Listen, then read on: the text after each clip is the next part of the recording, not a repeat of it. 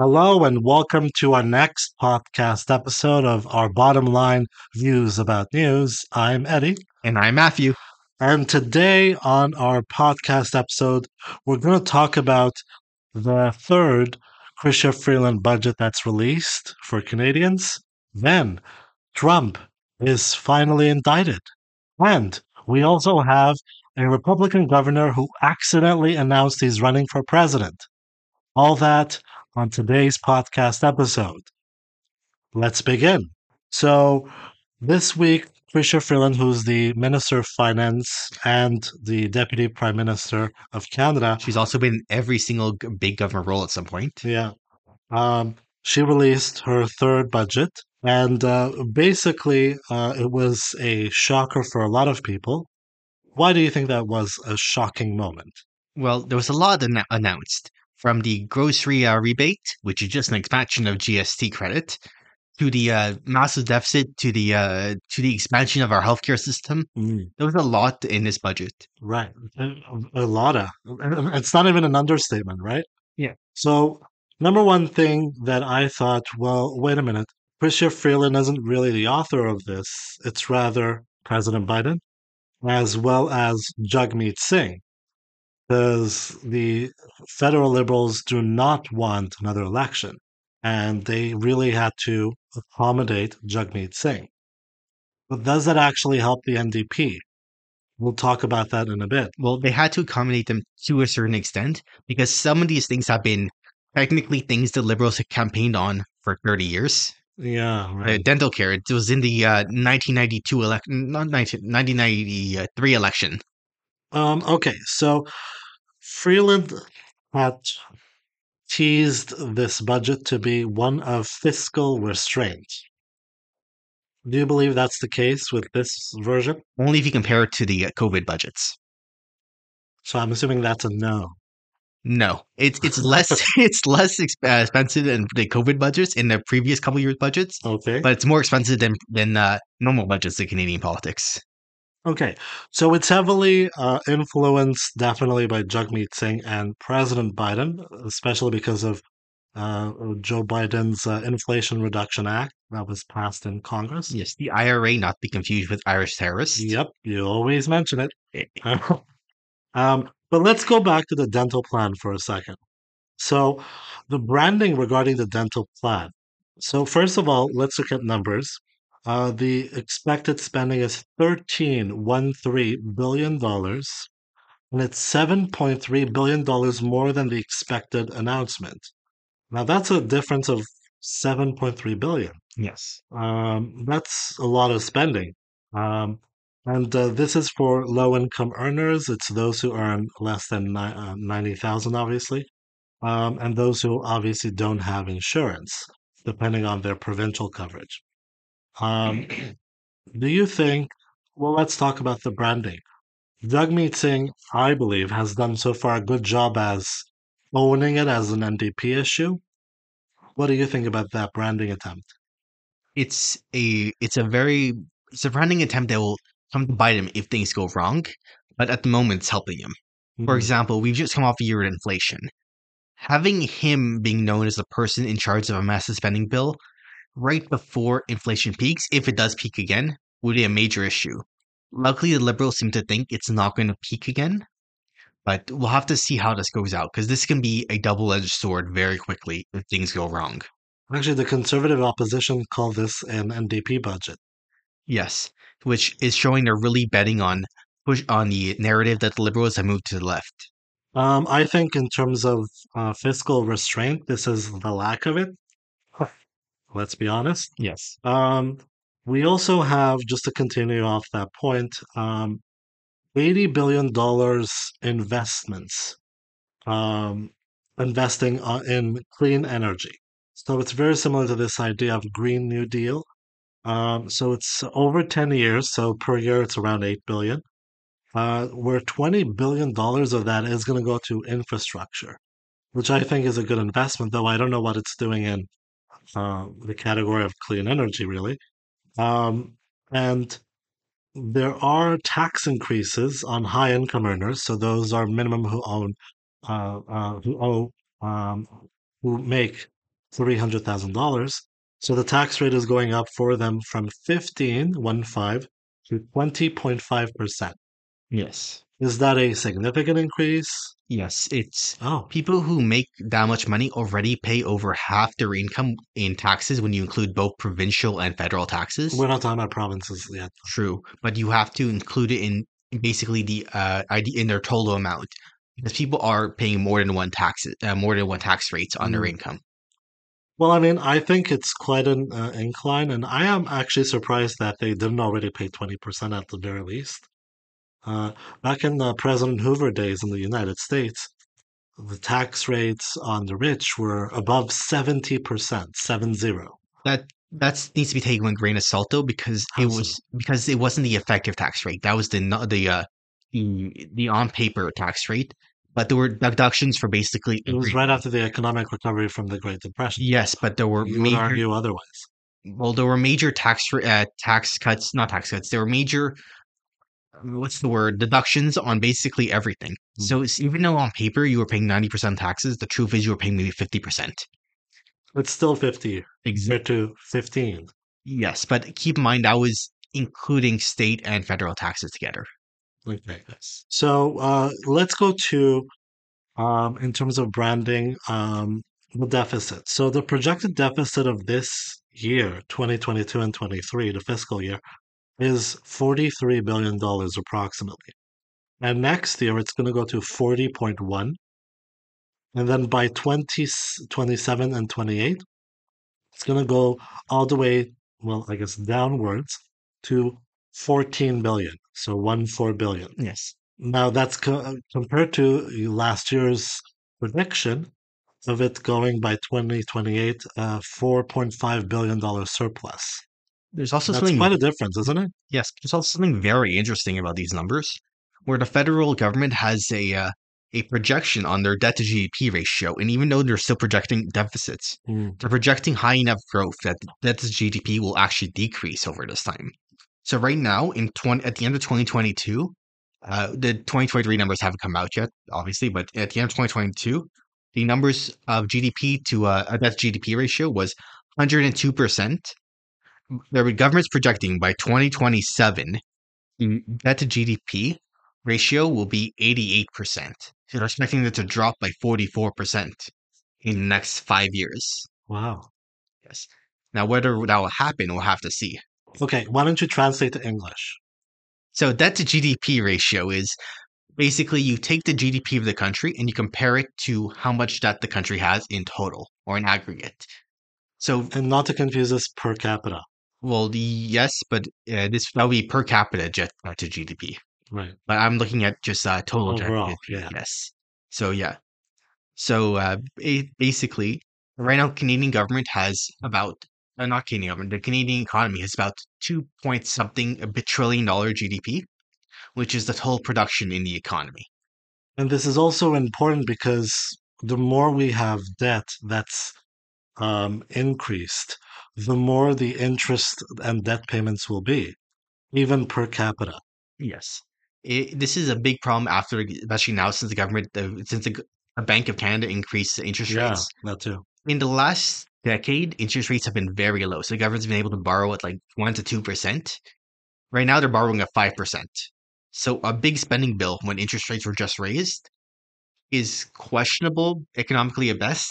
But from what I've been able to tell, we're still below historical averages for interest rates. Historical averages for interest rates in Canada are about seven percent. So we're still on the lower end, even though we're getting towards the higher end Right. if if rates keep rising, which at the moment they don't look like they will. Okay, so let's move to healthcare very quickly. So, uh, as we announced, uh, we had a significant discussion about healthcare uh, announcements by the Trudeau government uh, uh, during our earlier podcasts. So, just a refresher, it's $49.4 billion over 10 years, healthcare funding the provinces.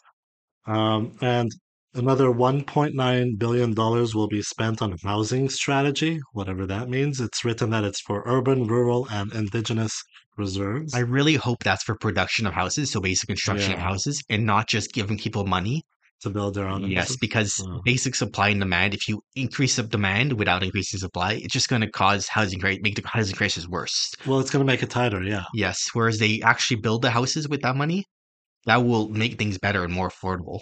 Agreed. Um, and then they're planning to uh, build a. This is the part that really made me laugh. Volkswagen battery plant in St. Thomas, Ontario, but they don't know the amount. The irony of Volkswagen being used for a for um for a clean budget is is is should not be understated.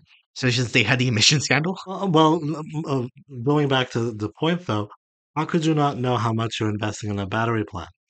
yes, Like, wh- wh- what is this? Early talks? Why are you announcing it in the first place?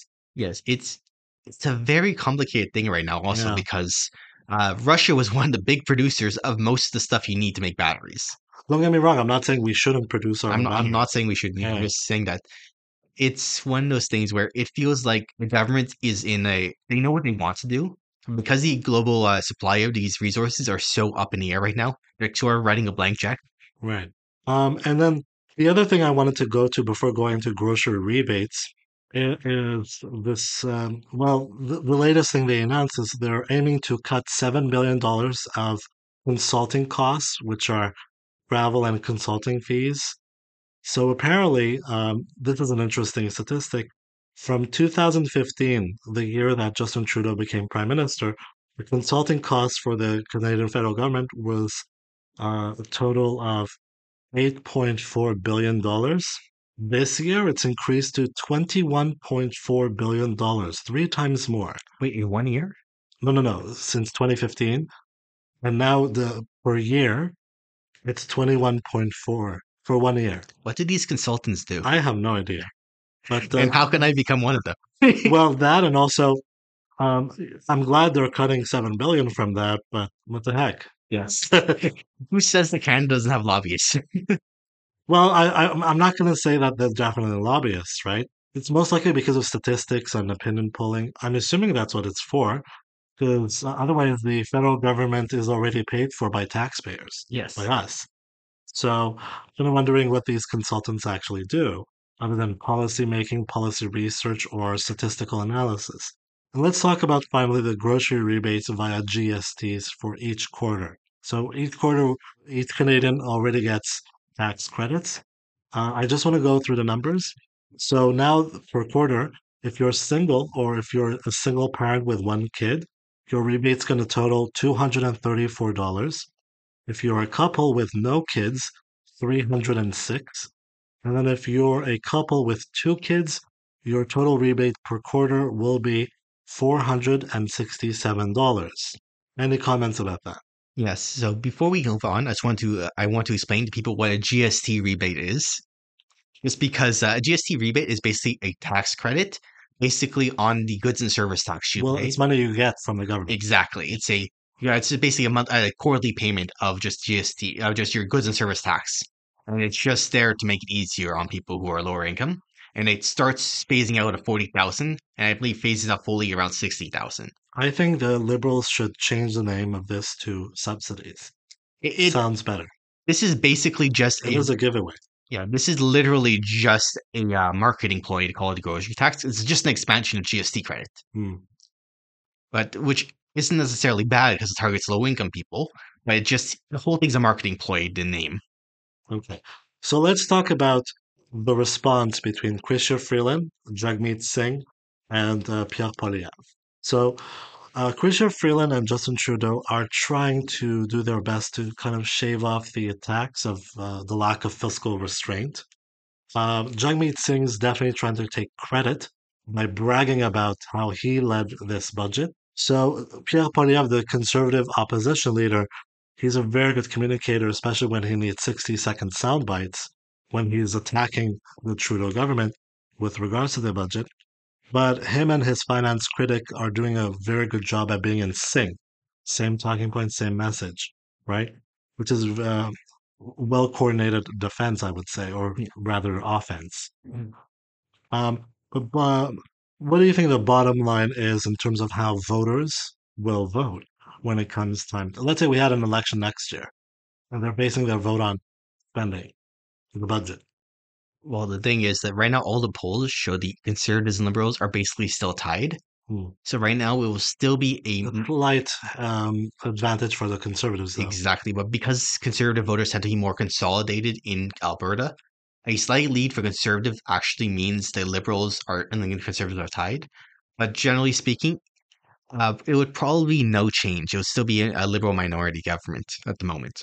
We'll see how things work in two years and how things turn out. But for now, it looks like the the general populace is still mixed on the uh, on liberals. Okay, so I've said many times before that Jagmeet Singh is running out of time. Um, I think um, he's busy. He's doing his job as a public servant. I commend him for that.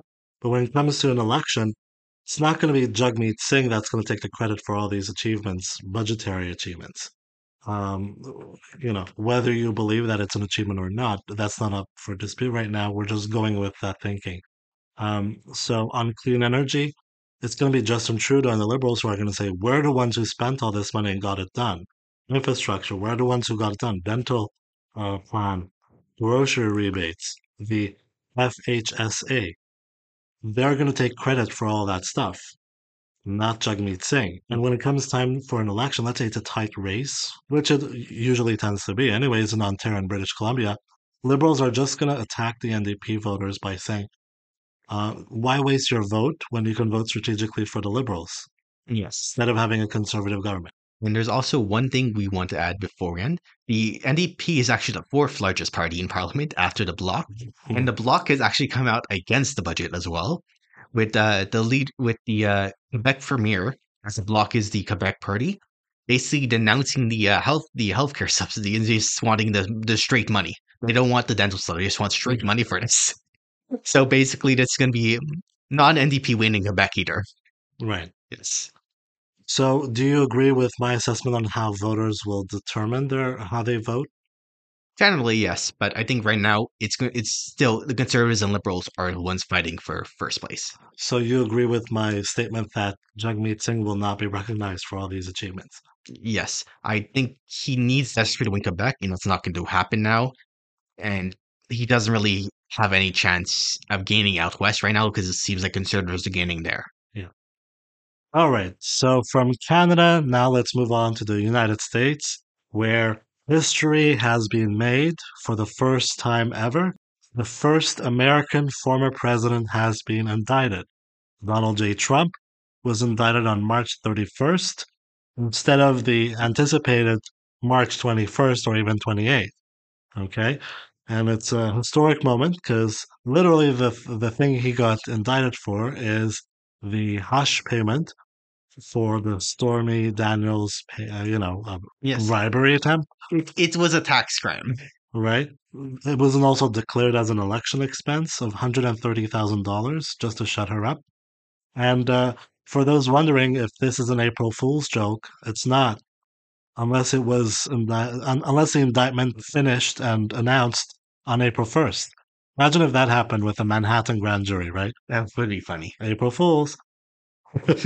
so um, it's a sealed decision, but we do know it's 30 counts of something. I'm assuming it's most likely fraud, Most likely tax evasion or something like that.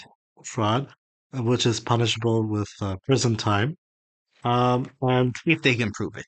the district attorney, whose name is Alvin Braggs, he has given Donald J. Trump till Tuesday to surrender. I think that's very nice of him. and uh, let's just backtrack a little bit and explain how an indictment works.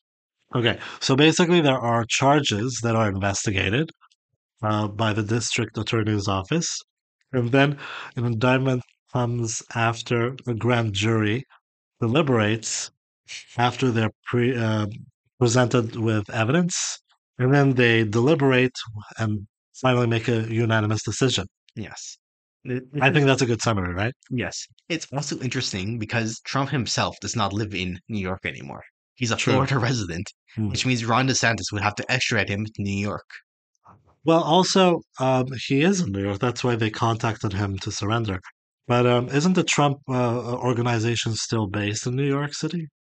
Possibly, so, but he's yeah. a resident of Florida. He he Mm. voted in Florida last election Yeah. because he he registers resident there and lives in Mar-a-Lago.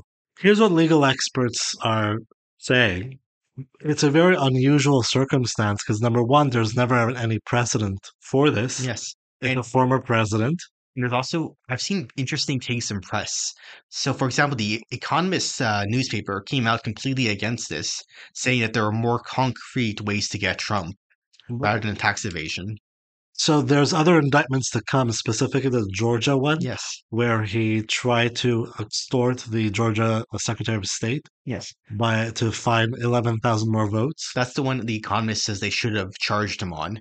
I think that should have been the first one too, but who Yes. knows what's going to happen? There's at least two others by the Justice Department on the federal side. There's a whole bunch coming in. That is, if his self pardon ends up being found unconstitutional. yeah, so which- I think he's saving an, uh, in his pocket a self pardon for the Georgia one, right? But uh, anyways, legal experts um, are, are confounded because number one of the precedent, lack thereof. Number two, because there's never been a combination with falsifying business records and a violation of state election law, on top of that being about a presidential election.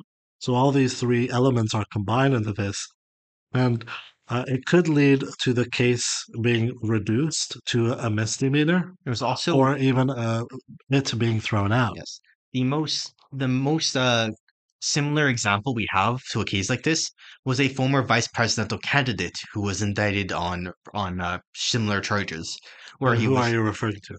Forget his name. John Edwards? Yes, John Edwards. That's him. He was he basically hushed up uh, a mistress Yeah. and a uh, and a child, and he was found not guilty because the state didn't have enough ev- evidence on the topic. So this is being compared a little bit to that. Um, I, I think they're gonna they've based their precedent on this, really. Yes, but uh, he was found not guilty on that. So we'll have to Mm. see how the tax charges work here. And the big fear that a lot of people who uh, who are uh, lawyers have is that this might delegitimize the court cases in Georgia, just because he's already if he's already beaten one, and especially if these he beats these charges like solidly, it might hurt the Georgia's case, even though they're not related at all. And that's why I've seen the big fear is Hmm. Yes. I'm again. I'm not saying he's innocent. I'm just saying that that's the big fear of legal is experts. Well, uh, I, I think even though it's a minor success uh, for Democrats who wanted him indicted, is it really a success in the long term? Um, and I think you're going to see once again the justice system fail to play out. Um, and uh, do you actually believe that this will embolden his base and get him reelected? Yes, it's not only bolstering his base, but it's also bolstering independent support of him. There's been a couple polls on this, and the polls on do you believe that the charges in New York are politically motivated? And something like 80% of Republicans think they are, and Hmm. 60% of independents think they are. Demo- Okay. Democrats are at like 30%, but the Republicans and them and independents both think this is politically charged, which is a big issue because for something as big as this, you want it to be publicly neutral. Hmm. And I'm not saying they are or aren't uh, politically charged. I'm just saying that there's a perception amongst a lot of people that it is. Well, don't forget during the Watergate scandal, it was the same situation. There was a divide, and then the you know the uh, Yeah. investigation concluded, and the findings were shared. yes. This is much more unique than that. It's Yes. not just one scandal, right? Yes. So, uh, do you think? Um, well, what's really interesting is that possible uh, GOP Republican candidates who want to run or who are running, like Nikki Haley, are always saying that this is a witch hunt. But I'm pretty sure privately they're like toasting a champagne glass, you know, they're opening a champagne bottle and they're like, yes. Except for Ron DeSantis, who's in the very interesting position of needing to extradite his political opponent to New York, which is going to be a fun, which is going to be a funny thing for him to try and justify. I think he's going to do it because it gets rid of Donald Trump off the map. It does, but it's one of those things where if the if Republicans think it's a witch hunt Hmm. and he's participating in it, then it hurts his chances to run for Well, he could president. just deny by saying, hey, it was my secretary or whoever his Justice Department uh, was led by. If that works, it, Mm. it's a very awkward position for him. Right. Well, uh, he can also re- re- re- resort to uh, the Georgia and the Stormy Daniels case. He could just say that. And He still got indicted without me doing anything. yes, but he will still be the one to arrest him. Yeah, well, I think a lot of Republicans will end up liking that actually about him. Mm. Again, I personally don't think Ron DeSantis will get as far as people predict. I think that it will only embolden his base for a temporary time. Keep in mind, his rallies, Donald Trump's rallies, the one he had in Waco, Texas recently, there was barely anybody there. So he's lost his steam. And even he himself, you feel like he's bored giving his speeches. He's not, he doesn't have the same energy as he used to. So I guess instead of Jeb Bush being called, he could be called low energy Donald. Honestly, my opinion is still that he won't be uh he won't spend a single day in jail because he'll keep appealing and appealing this case or in all of these cases until he eventually dies of old age. Because he, he is like late seventies. Um, well, he could also have house arrest. True, but I don't think he's gonna spend a single day in jail. But like I, I don't think they're going to put him with other people. He's a former president. yes. He'll, he'll probably be in, solitary confinement or house arrest. So, assuming it But goes keep in mind, for tax crimes, you can apply for bail, and that's probably what's going to happen like right away. Well, interestingly enough, everyone who collaborated with him or worked for him has gone to jail and gotten, some of them have gotten out of jail. Why? Because they cooperated with the Justice Department. Yes.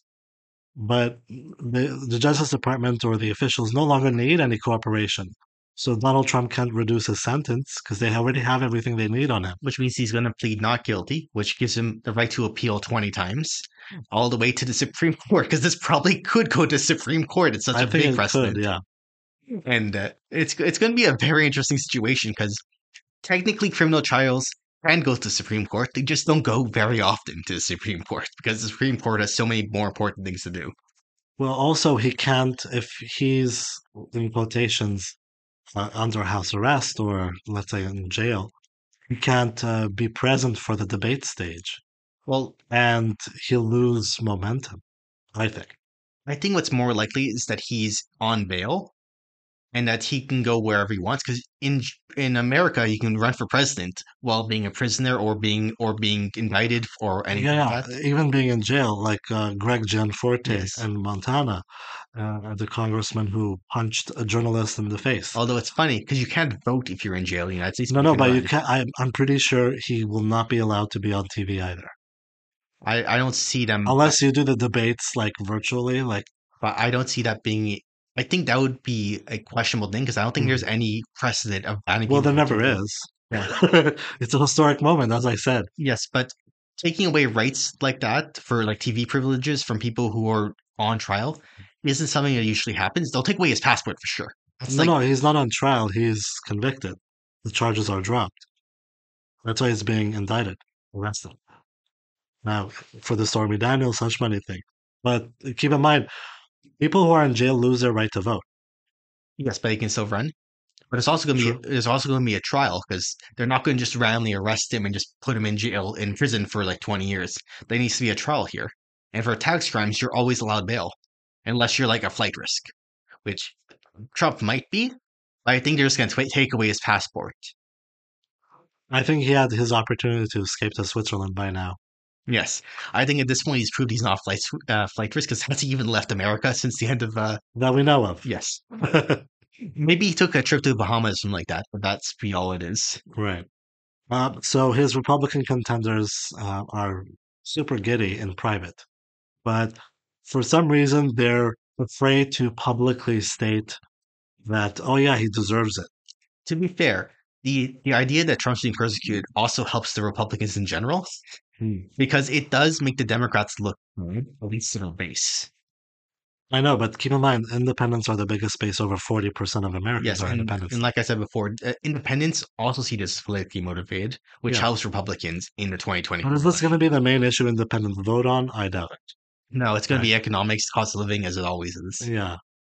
Okay. So, with regards to um, GOP contenders increasing or possible people running uh, against Donald Trump for the Republican nomination of 2024, we had on uh, Real Time with Bill Maher, literally yesterday's uh, episode, an accidental announcement of a new candidate rising. Here he is in this clip. It's not So you're flashy running. to be normal. You're What? running for president. I'm, I'm going to wait to see what percentage of the potential candidates get indicted, and if it's o- if it's over if it's over 25 percent, then we'll see. But and you- we're halfway I there, mean- so you never know. Honestly, I've never seen anybody who looks more like they're chomping at the bit to run. I don't know. Look, I'm not chomping. I love my job. I love being governor, and my my job right now is also. I want to remind people the Republican Party has an awesome product, but man, are we bad at messaging. We have the worst messengers and the worst message. But when we get to the core of what we're about is individual comes first, individual liberties, low taxes, no sales or income or interest and Well, what- dividends what- tax. what- so you should all rethink your life choices. it's and not the New Hampshire, but- messaging. What you Yeah. have. What no, you it's ha- horrible messaging. What you have is a loathsome person at the head of the party who people like you will not turn against. Okay, so that was Governor Sununu. Sununu, which every time I hear his name, it reminds me of the Futurama uh, Snoo Snoo joke. Governor Snoo Snoo. Okay, so he accidentally announced he's running, even though, let's be honest, we knew he was running, uh, which is why he's doing Bill Maher's show. Uh, as many conservatives watch it too, by the way, because there's a certain appeal to Bill Maher. Uh, he's brutally honest, and as we've talked in the past, he's he's got some haters on both sides of the political aisle, actually. Um, so a little bit about him: he's the four-time governor of New Hampshire. New Hampshire, which He's speaking about la- Governor uh, Snoo Snoo, by the way, not Bill Maher. right? Um, so um, Sununu was uh, reelected like three more times, so four-time governor of New Hampshire. And um, ever since the last election, New Hampshire became a purple state, even though Governor Sununu says it's been actually a much more red state. Um, and by profession, he's an engineer, which is an interesting professional background to have if you're running for president, because you do need to solve problems differently. Um, and um, what's interesting about New Hampshire, just like the state of Arkansas, they only have gubernatorial, so governor, two year mandates. So you got to run every two years like congressman. Wait, does that mean Bill Clinton also ran every two years? Yeah. Yeah. Oh, I didn't even so he. Bill Clinton was only um, so he lost after his first mandate, and then he got reelected. I think about six or eight years later. Um, obviously, because uh, Hillary Clinton was attacked a lot. Yeah. For saying because she was a successful lawyer, and then she had to do a media blitz when Bill Clinton was running a second time in Arkansas. I think it was in 1982. Yeah, she had to back down on a lot of her uh, statements. and she had to do a media blitz of her shopping in a grocery store. There's a lot of photo ops on that. I can't believe that was in 1982, right? 1992. No, no, in, in 1992 he ran for president. Yeah. After that. Oh, yes, sorry. Yeah.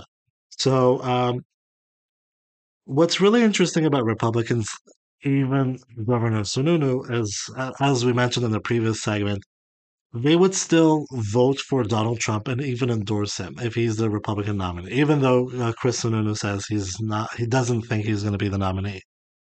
Donald Trump, that is.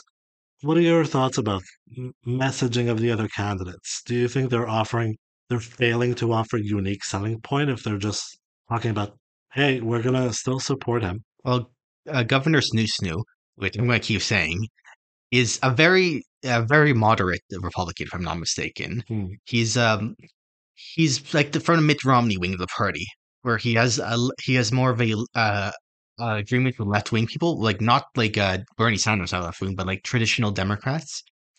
And he would be more of a bipartisan style president if he was elected. Hmm.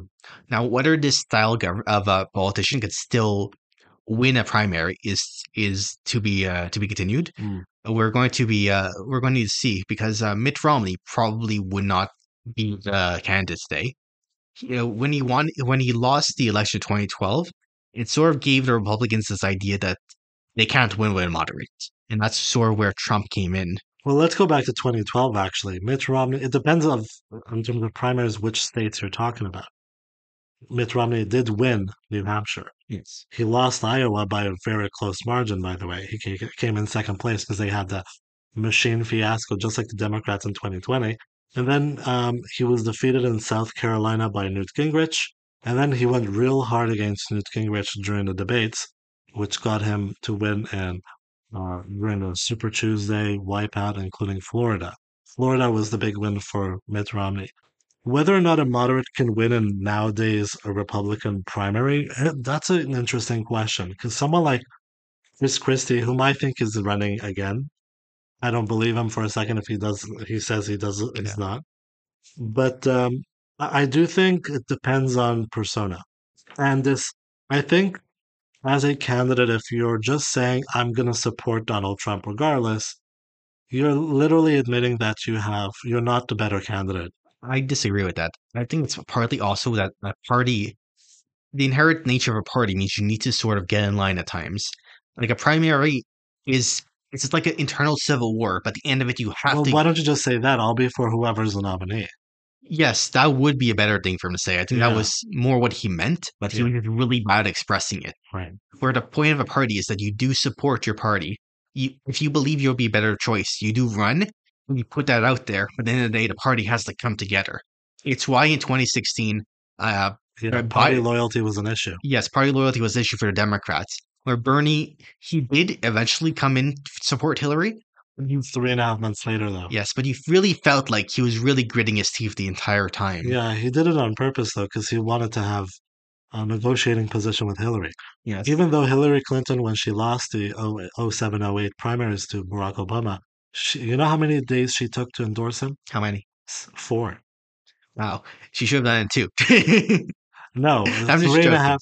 Like that gives enough ammunition for the Republicans to reap and steal your voters.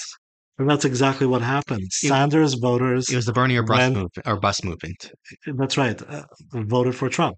Well, I don't even think they voted for Trump. I think they stayed home. Majority did, according to the polls. And I think that's what Governor Snoostu is trying to avoid, where he's trying. Sorry, you smile every time I say Snoostu. Because it's not what I would use to call him. Uh, it's going to be. I His, think Donald Trump is going to find a better nickname than that. I don't think Trump's ever watched Futurama. I think that's the issue. Where Trump might be smarter if he did. So, okay, uh, what would be the unique selling point of these Republican candidates like Nikki Haley, uh, Chris Christie, Governor Sununu, um, who are running against Donald Trump? they would be the moderate choice. So if there's still moderate bases, Even Ron DeSantis will be one. no, no, not Ron DeSantis. Yeah. It would be Governor Snoostu. Nikki Haley would still She's be not more. moderate. She would be moderate, but she would be less, more moderate than Trump. So she would be the middle. So like, think of like Governor Snoostu as the moderate. Trump is the extreme. Uh, Ron DeSantis basically the same, the same distance as Trump, but without the scandals. Well, he has scandals, but different scandals. And then you have Nikki Haley, which is the compromise candidate in that in that middle. So it depends what the base of the Republicans want.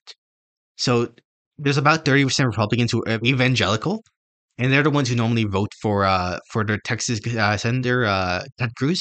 Hmm. And we'll see if he runs because if he doesn't run, the evangelicals will have to make a decision on who they want to support. They might support the moderate as they often do, especially if he's a Christian. But we'll have to see. Okay. Well, I've said it in the past and I'm going to say it again. By 2048, I am predicting that by that date, there will be an American first female president. Finally. Wait, 2040. And she, and she will be a Republican president. Here's why I say that. It's called math, right? By 2048, it would be the, the max, right? And here's my reasoning for that. Um, historically, uh, women leaders who have been historic firsts for a country have been more conservative, right? So if you look at Margaret Thatcher, Thatcher Kim Campbell in Canada, uh, Angela Merkel, uh, Angela Merkel, that's right. It's actually Angela. Angela. Yeah, yeah. She she hates that, by the way. Uh, that's the rumor. So here's what I base it off of. Assuming Democrats win again, there will be a Republican takeover in 2028 and 2032. Democrats take 2036 and 2040. And then 40, uh, uh, 20, 44, and 48 will be up for grabs. And by 48, you should have a Republican woman as president. I'm also not, But it's not going to be Nikki Haley, by the way. yes, I'm also not convinced 100% that Biden's going to win re-election yet. I think it's a big possibility, but if the Republicans get their like their house in order and get a moderate out there, I think that will be a big issue for for Biden because all the polls show that people in America, like the voters, do not like Biden. They just hate the Republicans more. So, and this was an issue in the primaries where all the polls had Biden's unfavorabilities at like he was at like seventy percent unfavorability, but then the Republicans' unfavorability was higher than that. Well, the unfavorability is lower for Biden. I think it's in the uh, high 50s, by It's the way. gone. It's gone up since the election, but in mm, summer of 2022, it fell to like 35 percent uh, sort of, uh, favorable.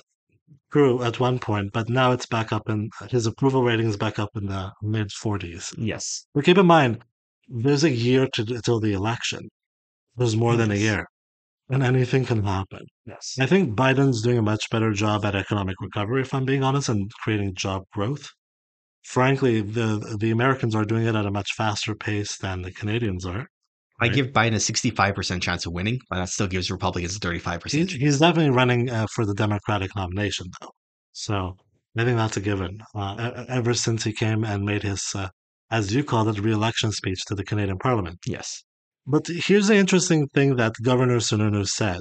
Um, a lot of people in, in the, during the 2016 primaries on the Republican side did not know how to debate Donald Trump, who was a high school bully. Let's be honest. Um, and people thought you could debate him on policy. I agree with him on that. You shouldn't debate him on policy. He knows nothing. Literally, during the last presidential debate against Biden, instead of uh, like he segued from climate change to talking about how we need to have less windows on buildings. I'm I'm I'm like listening to this guy talk. I'm like, wow, what a pivot. it's his entire I can make that up. His entire career has been based off his charisma. And to be honest, Trump is a very charismatic person. That's sort of been hurt a little bit with the media attention and they cherry picking things. But back in 2016, he was using his charisma to his fullest. And that really is what pushed him to win. So, who do you think is the best candidate for Republicans right now out of all the choices? Do you think Governor Sununu has it? Honestly, if if he decides to run and he can win the primaries, I think the best option for Republicans at the moment would be uh, Mitt Romney. Okay, he, here's my estimation. Um, the big question is the first four states for the primaries. So keep in mind, Republicans are keeping the same traditional ones. Iowa's first, then it's New Hampshire, then it's uh, South Carolina and Nevada together. These are the four states that matter to have uh, propelling momentum going towards Super Tuesday, Yes. which is a Tuesday election with 10 states voting or more. Okay. So Iowa is a big question mark right now. It could be, keep in mind, Trump did not win it last time. It was actually Ted Cruz Although he won in the general election That's by right. a massive amount. by a single digit, though. I think it was like 8 or 9%. The reelection was different, yeah. But um, then in New Hampshire, Trump won it. And ever since then, Trump won every other state. Um, but keep in mind, now it's going to be different. So Iowa is a big question mark for me. So let's just put that on, on pause for now. New Hampshire with Chris Sununu running, I think New Hampshire is going to be won by him. So the biggest disadvantage that Chris Sununu would have is the fact that New Hampshire is a second primary Yes.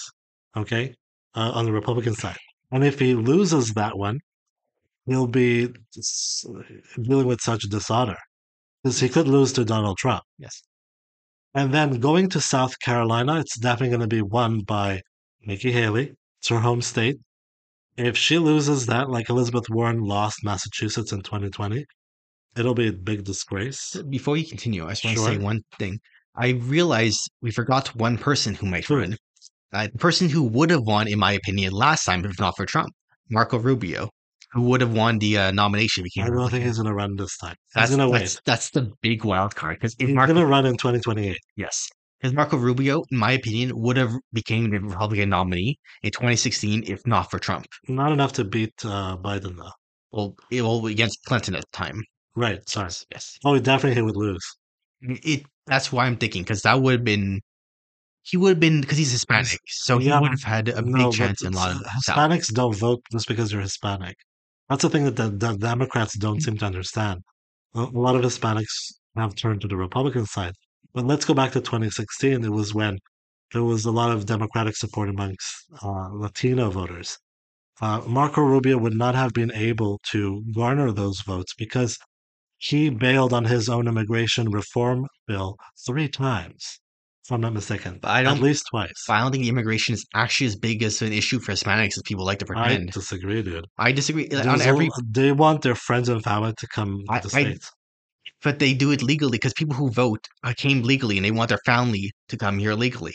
On You uh, legally? yes, Uh, so so something that shows up in every poll is that border security Hmm. is a major major uh, a major issue for all Hispanics. It's like the third largest issue for them. Hmm.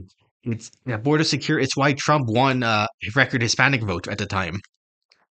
Right. So uh, let's put Marco Rubio aside. Who do you think is the best candidate to beat Donald Trump during the primaries? I'm still betting on Ron DeSantis winning the primaries. Okay. So it's not Chris Sununu, is basically your verdict. I think Ron DeSantis just has too much momentum going. I'm going to be honest. A momentum can, that can fade Yes, it till can. next- until the end of this year. Again, we're still a year and a half away from the Yeah. actual not actual uh, primary. Actually, a year. Oh, a year, but February. but still, I think it's so it, at the moment. Ron DeSantis is looking like the winner, but so much can change in that time. Actually, Donald Trump is looking like the winner. I, I'm this. I still disagree. I've disagreed with that from the beginning, and I still disagree. I think Okay. Donald Trump. This the uh, the uh, indictment helps him. I still think the party wants a change because they need to agree on someone else, and Ron DeSantis would be the agreement between the Trump Republicans and the more moderates. And also, the Koch brothers really are an intent. Uh, in, uh, Koch brother. There's only one left. All right. So um, the Koch family is very intent on backing the best person against Donald Trump to be the nominee financially. And so is Rupert Murdoch, by the way. And let's not forget the uh, Lincoln Project, which was a. Republican, Yep. a Republican think tank that Started by Rick Wilson. that was just anti-Trump, but Democrats poured money into it, thinking that it was a Democrat, even though it, it's still Republican. And the last note I'll add on the matter is that Chris Christie stated this week that you need a Repu- Republican who's going to destroy Trump on the debate stage, like I did to Marco Rubio. Yeah, but th- you also did it in a way where you didn't get any support. You lost your momentum. Same thing happened in 2020 at the Las Vegas debate when Elizabeth Warren destroyed the shit out of Michael Bloomberg. It didn't help her at all because she was literally vying for vice presidency Yeah. to be Bernie Sanders vice president's real pick, really. So I don't know if that's a tactic you need, but definitely on the debate stage, it should not be debating Trump on policy because he's not interested in doing that. And neither is the media, let's be honest. Yeah. Also, I think at this point the Democrats are sort of over Massachusetts uh, uh, professors because every time they've run one, they've lost with them. They've run three different ones and they've all lost badly. That's it for this week. As always, I'm Eddie. And I'm Matthew. Until next time, and don't forget to leave us your ratings after you watch this uh, podcast. And we're also starting, if you're listening to us on Spotify, to do poll questions to find out what you actually think about a subject we're discussing or going to discuss. Till next time,